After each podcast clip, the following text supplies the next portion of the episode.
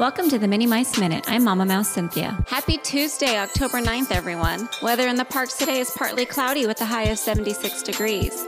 In Disney history, on this day in the year 1956, Walt Disney writes a letter to the future to be placed in a time capsule from his Burbank, California studio entitled Prediction of Entertainment in the World 50 Years from Now. Mr. Disney believed that the world would be overturned by technology.